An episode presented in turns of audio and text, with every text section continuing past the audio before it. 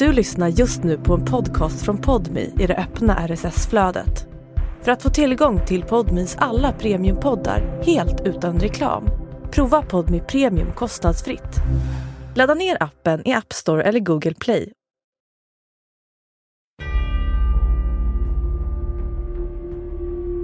Hon berättar ju då i tipset att den här killen då som är allmän försvunnen, han, han, har inte blivit, eller han är inte försvunnen utan han, han skulle ha blivit eh, mördad och styckad då utav mig då.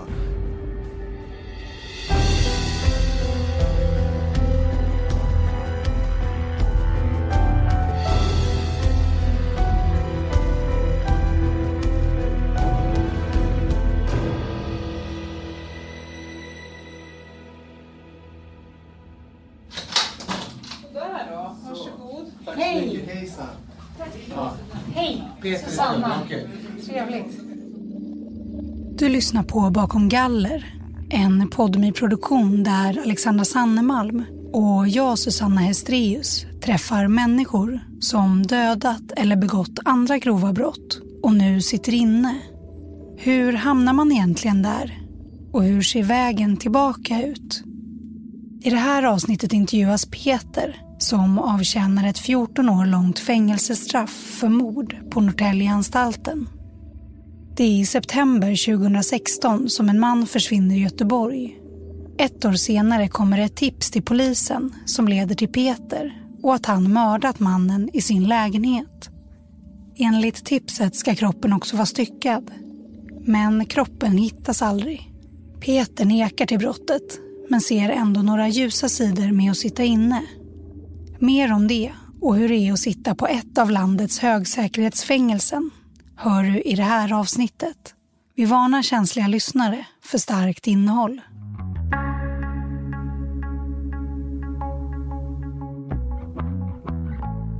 Jag heter Peter, fyller fyrtiotvå nu i maj. Eh, kommer, eller är från Göteborg, kommer ursprungligen från Peru. Norrtälje är en klass ett-anstalt. Här sitter de kriminella som kräver högst säkerhet.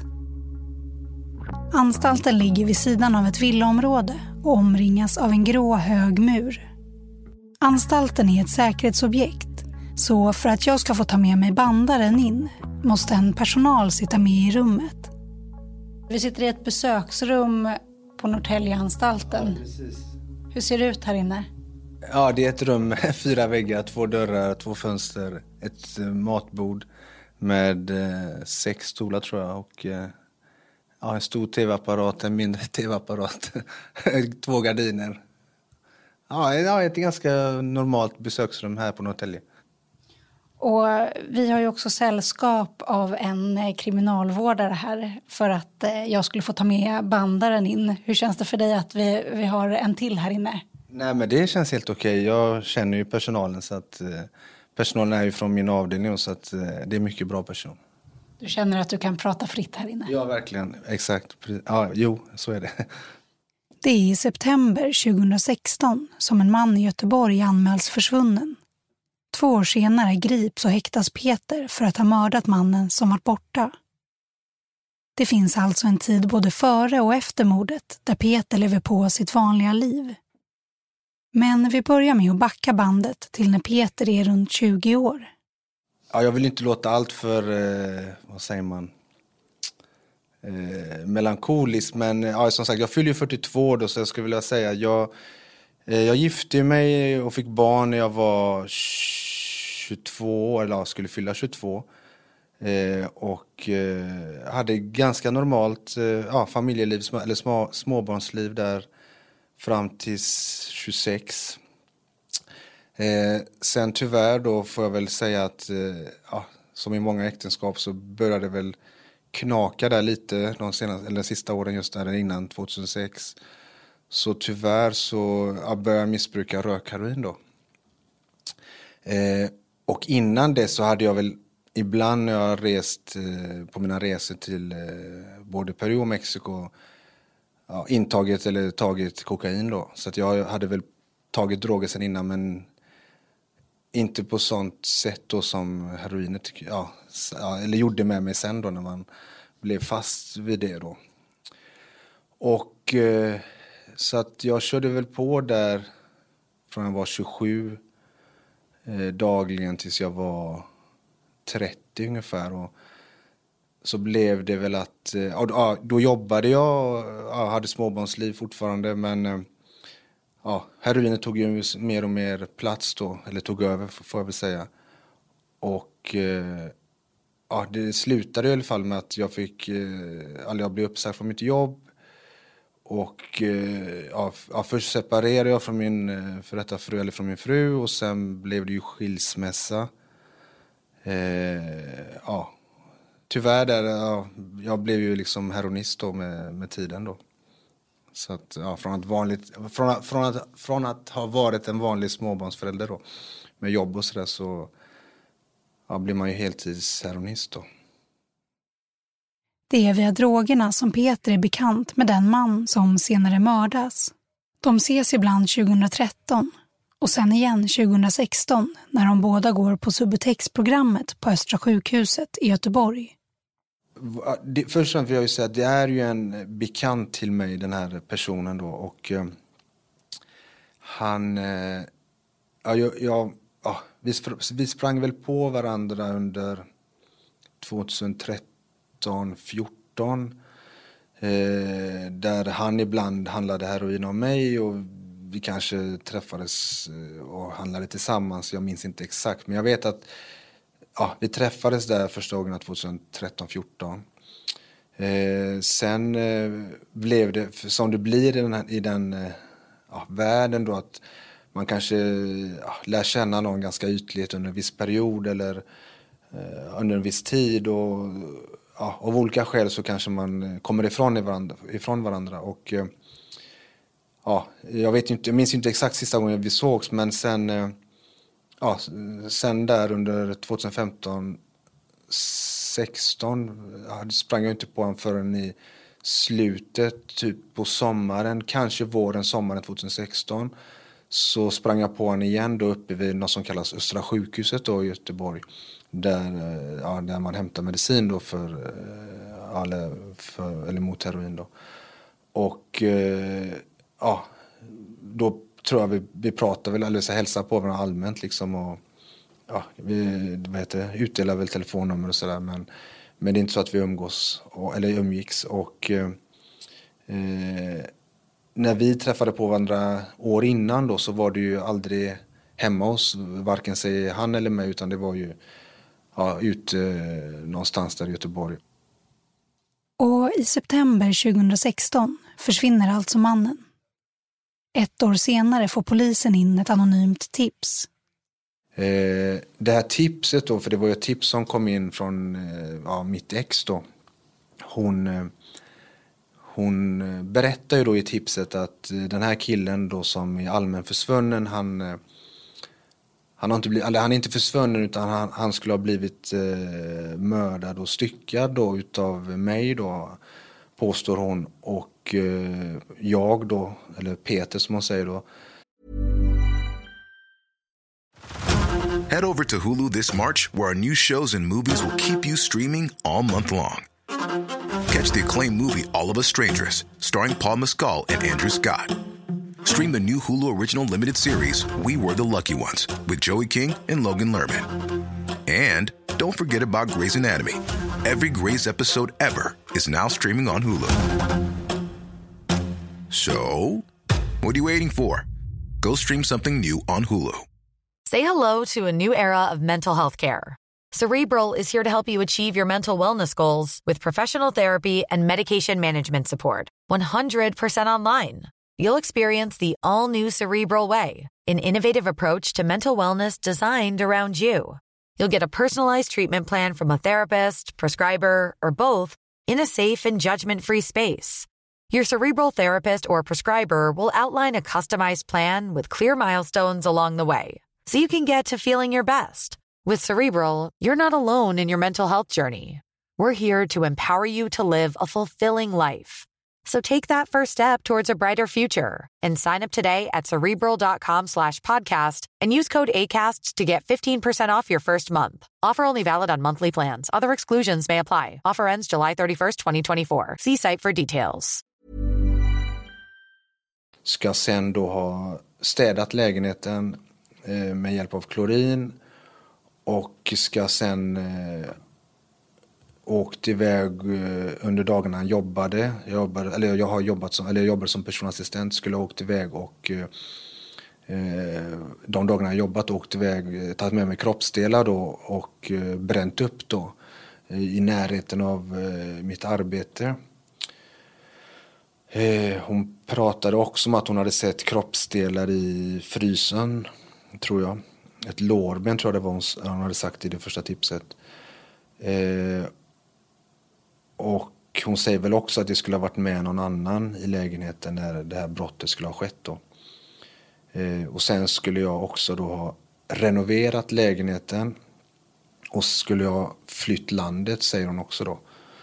Eh, och då vill jag väl bara nämna det att jag visste ju inte att hon hade kommit in med detta tipset då, augusti tjugosjutton, och vid den tidpunkten så Ja vi, ja, vi var liksom ändå tillsammans. Vi, vi hade gjort slut månader tidigare, men vi, vi var liksom...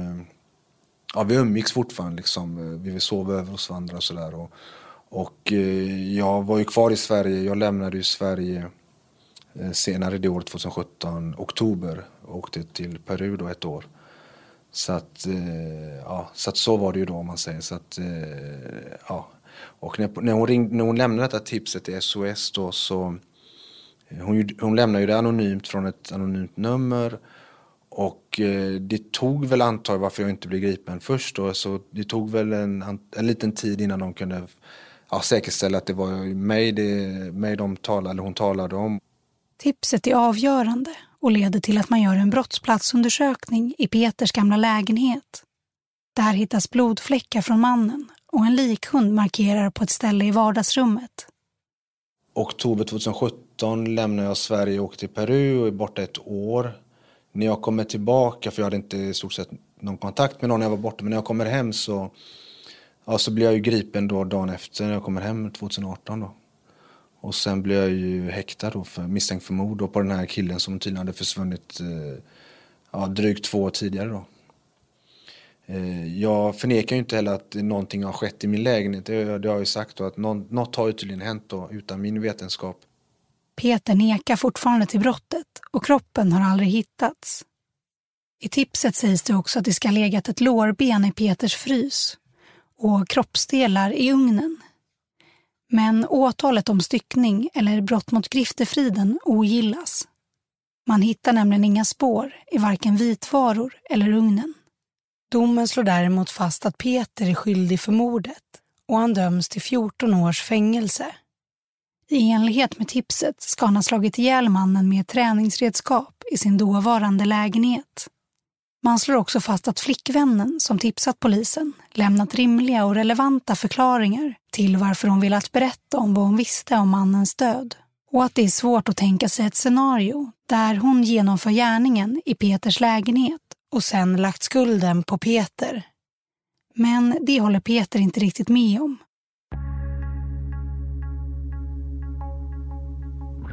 Varför tror du att hon ringer in det här tipset?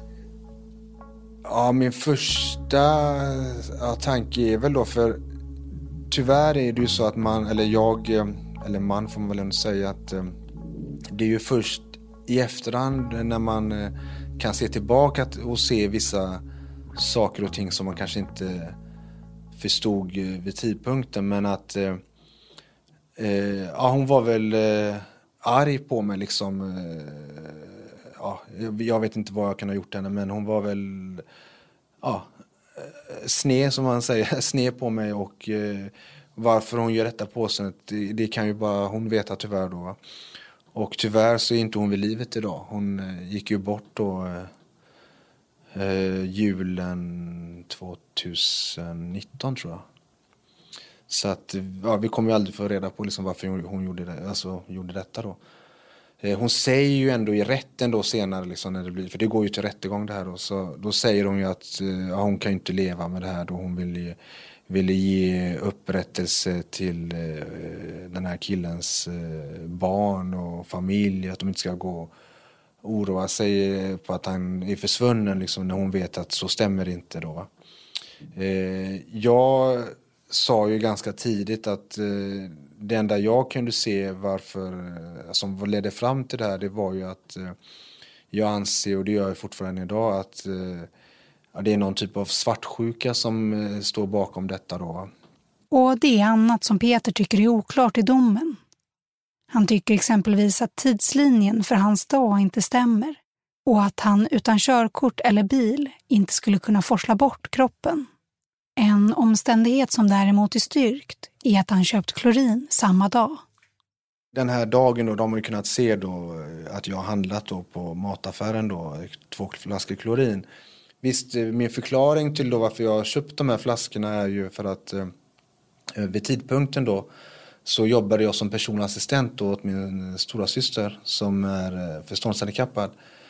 Eh, och eh, det är ju så att hon behöver ju hjälp med, med det mesta liksom, och speciellt då hygien och sådär, och att det kan hända lite olyckor på kvällen och sådär och även på dagar, och ja, det används liksom rengöringsmedlet i, i arbetet då, och eh, ibland kunde det vara så, eh, så att om jag var iväg och handlade med henne då, så ibland kanske, även om det kanske inte är det man ska göra på jobbet, men ibland kanske man är iväg och handlar och så kanske ja, vi handlar tillsammans, eller att hon har kanske lagt ut, eller jag har lånat pengar av henne för att köpa någonting och så behöver jag liksom fylla tillbaka detta. Och det jag kan väl minnas vid tidpunkten är väl att eh, det enda skälet varför jag köpte två flaskor då är väl för att eh, ja, en kanske var till mig, eh, två var väl kanske till henne, en kanske var till henne. Eh, men att för den här aktuella dagen senare då, vi säger ungefär två timmar efter detta köpet, så har jag ju sen åkt till jobbet och jag arbetat då liksom. Så att eh, jag tror att det kan ha varit i anslutning till jobbet. Sen är det ju så att jag har, eller jag tvättade vid tidpunkten mina kläder för hand. Eh, ja, och som ni vet så man bleker ju sen blir vita t-shirtar med klorin då.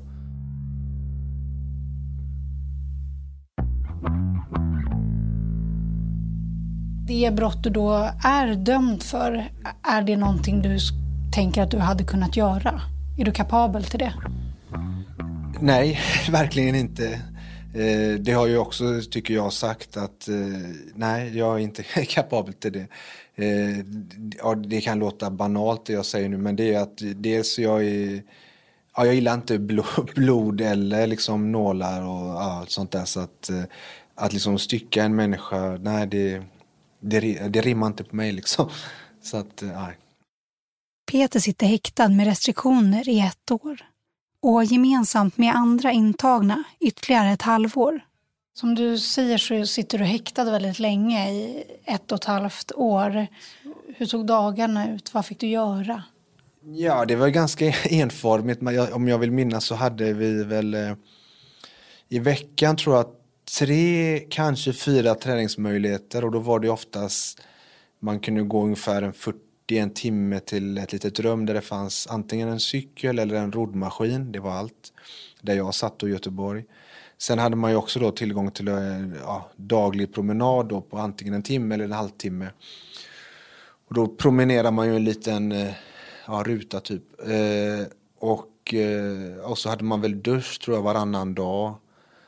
Eh, ja, det var väl det. Sen fick jag väl efter några halvår någon sån här städ... Eh, tjänst då, så jag kunde städa då, men nej, men det var ligga eller vara på rummet och träna lite där inne, och ja, tack och lov hade man ju toalett och sådär, och så att nej, men det funkade, ja, läsa, läsa lite och ja, nej, men det fungerade ganska bra för mig. Jag tränade och försökte allmänt hålla ja, igång huvudet liksom med läsning och ja, inte skriva brev, men ja, läsning och träna, tror jag, bara allmänt. Men för skillnaden när man är häktad då med, med restriktioner, då är man inlåst väldigt många fler timmar än när man sen kommer till anstalt. Ja, precis. Exakt. Så du är ju inlåst hela tiden. Ja, kommer ju bara ut då, som jag sa då. Antingen du ska träna eller duscha eller eh, gå på promenad då. Här är man ju ute. Ja, de öppnar ju dörren vid sju och sen låser de in oss vid halv åtta då.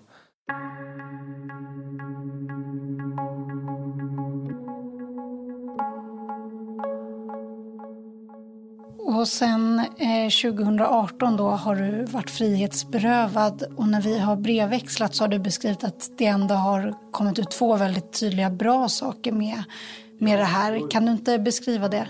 Eh, jo, jo nej, men det är klart att alltså, eh, jag kan väl, måste, eller jag måste ändå säga det att eh, eftersom, jag, eller eftersom någonting har tydligen hänt i den här lägenheten jag har bott i då, så det är klart att ja, det kanske låter konstigt att säga så, men någon typ av skuld har jag väl ändå i det här fallet eller ärendet då, att ja, någonting, någonting har ju uppenbarligen hänt i min lägenhet. Tyvärr kan ju inte jag svara på vad det skulle vara då.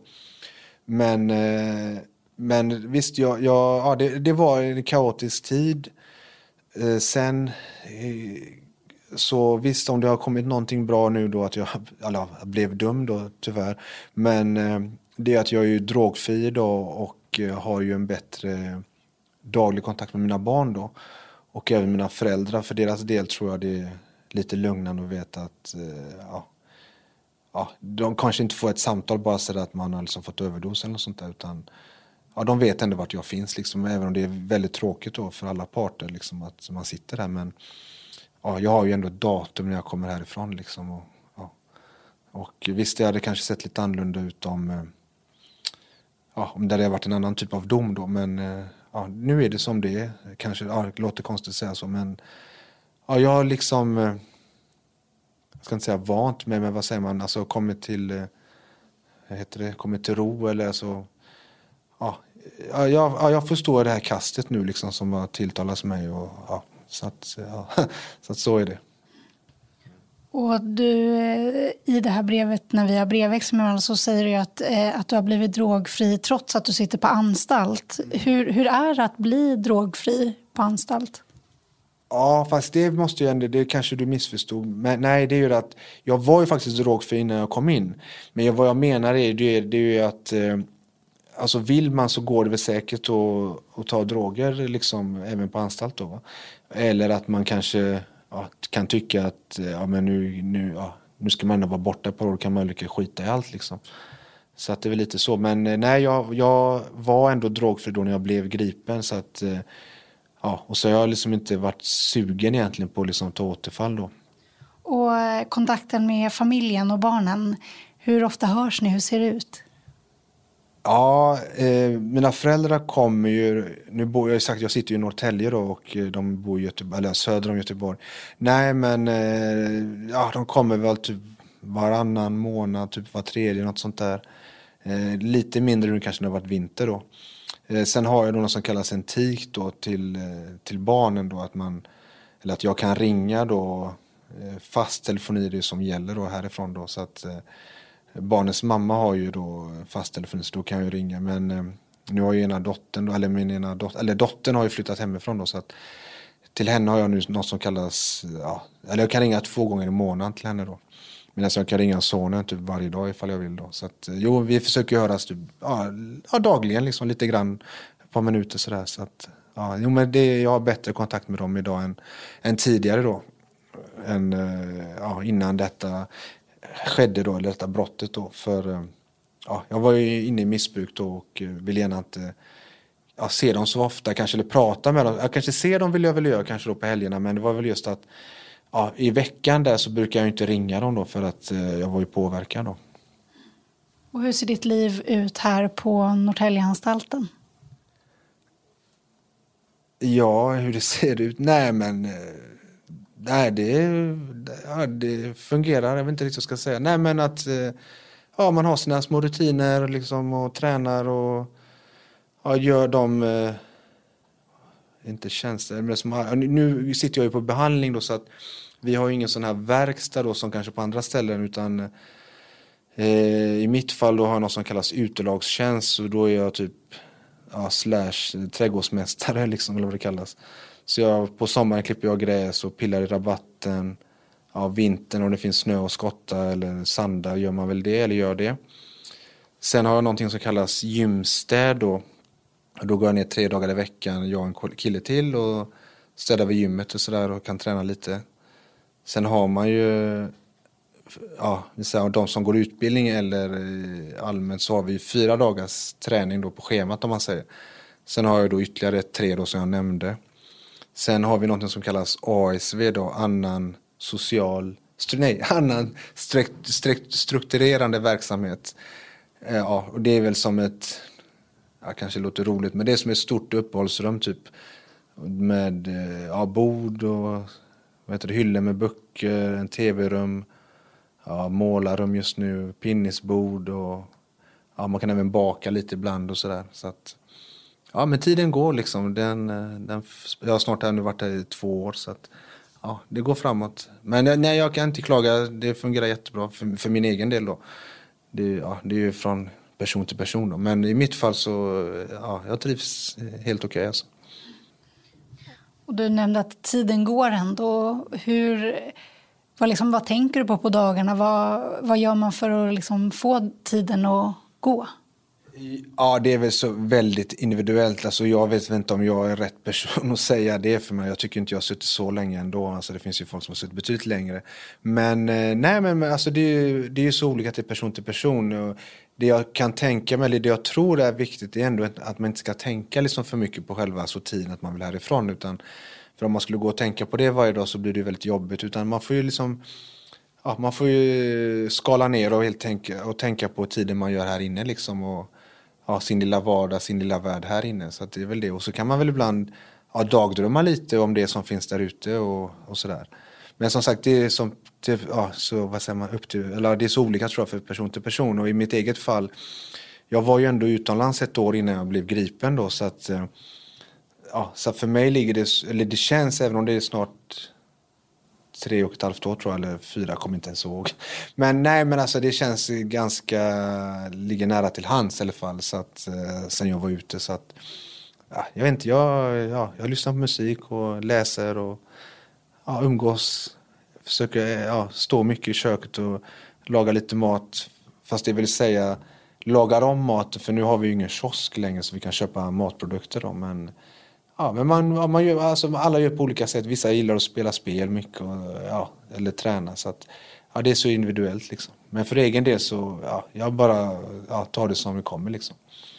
Och du lagar om maten. Vad, vad gör du för ja, något? Nej, för att tyvärr då, det, trots att det sitter en representant där inne då för K V. Nej, men att eh, just, jag, ska, jag kan inte tala för alla, men tyvärr här på Norrtälje så ibland så är ju maten inte alltid kanoners då va. Eh, ja, och då ibland när den kommer så kan den, tyck för, ja, för min del då, så kan den vara lite smaklös, och då brukar jag, för man har ändå rätt till lite kryddor här inne, så jag brukar steka om den då.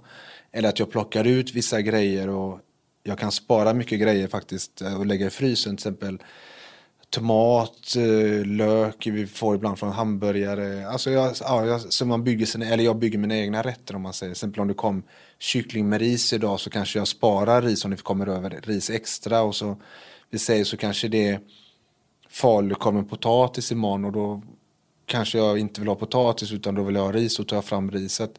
Ja, jag försöker med det, de små medlen man har, göra om maten liksom. Och, men som sagt, det, det är så, ol, o, eller så här, olika. Men jag är väldigt, jag gillar mat väldigt mycket, så att eh, jag är väl den på vår avdelning som lagar om maten mest i alla fall. Så att ja, det är väldigt olika.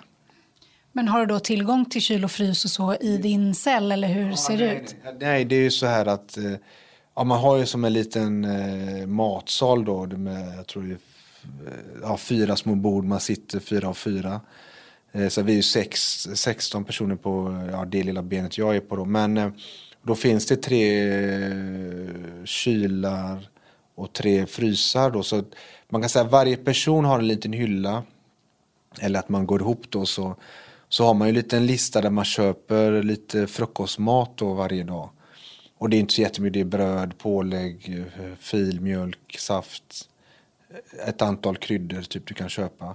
Och du har ju rätt då till tjugo kronor per dag då. Ja, och ja, så att det, så det är det som man, ja, man kan köpa då.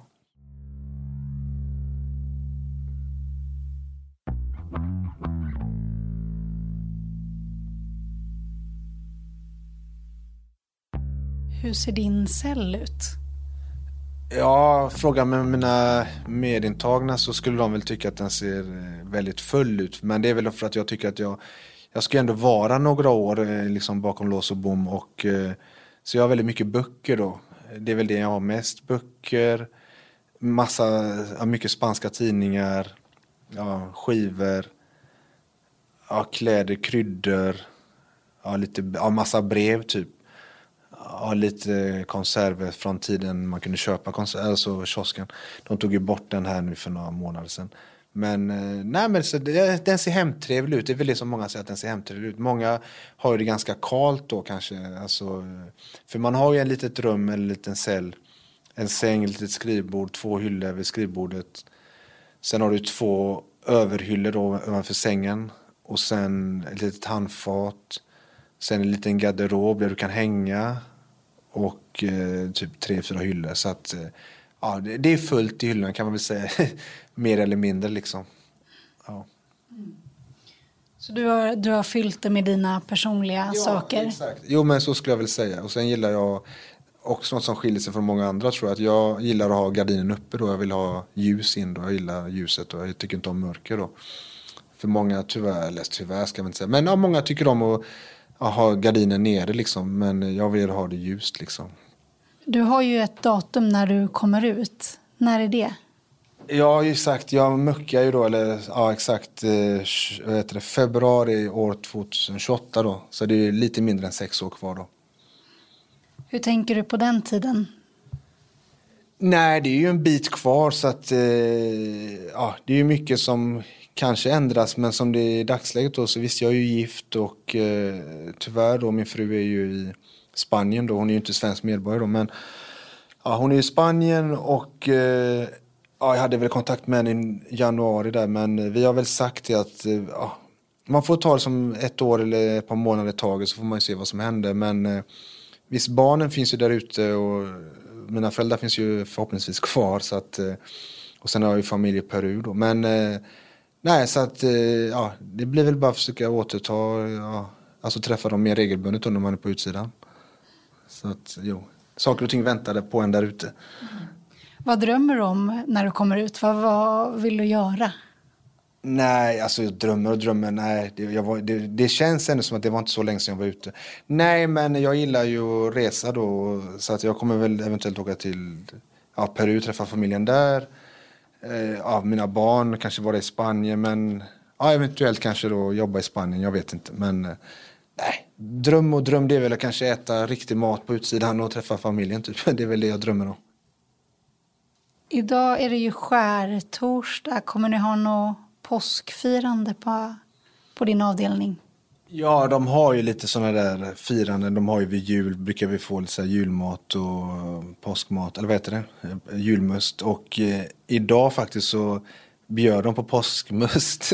Så att, eh, ja det är väl det. Och så, så är det väl ja, gudstjänst nu på söndag tror jag. Men eh, ja, lite grann. Och så, de påskpyntar väl lite tror jag, med lite ja, färger och sådär. Men jag själv kan tycka för egen del att det kvittar egentligen. Alltså, även om du smyckar ett rum med påsk och jul och sånt där, så är det ju, ja, man vet ju ändå vart man befinner sig, va? Så att det där spelar ingen roll.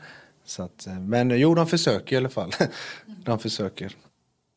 Jag tror jag har ställt de flesta frågor jag tänkte ställa. Är det något du själv tänker på som du inte har fått sagt eller som du tänker på så? Nej, jag kan inte komma på. Nej, jag tycker väl jag har fått med det mesta, tror jag. Jag vet inte, ja.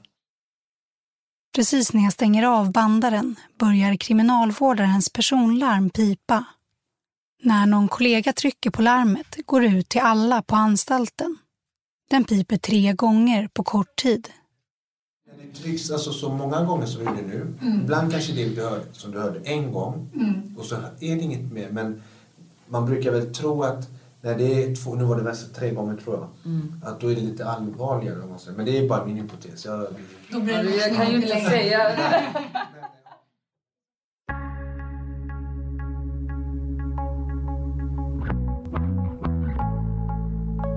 Det blir något som kallas låst läge och jag får inte lämna besöksrummet. Vi tre får sitta kvar och vänta till situationen är löst.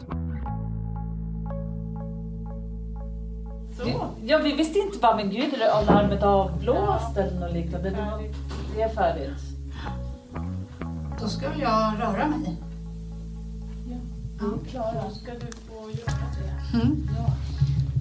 Då ska jag säga hej då till dig. Okej, okay, okay. Ha, ha det så bra. Tack, tack så mycket för att du kom. Ta hand om dig. Detsamma.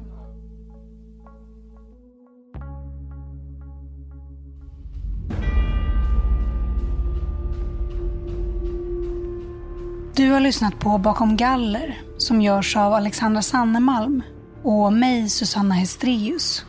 Research den här säsongen gjorde Jill Eriksson. För ljud och form står Fredrik Nilsson. Slutmix Elin Rosenberg. Bakom Galler är en Podme-produktion som produceras av Tredje Statsmakten Media.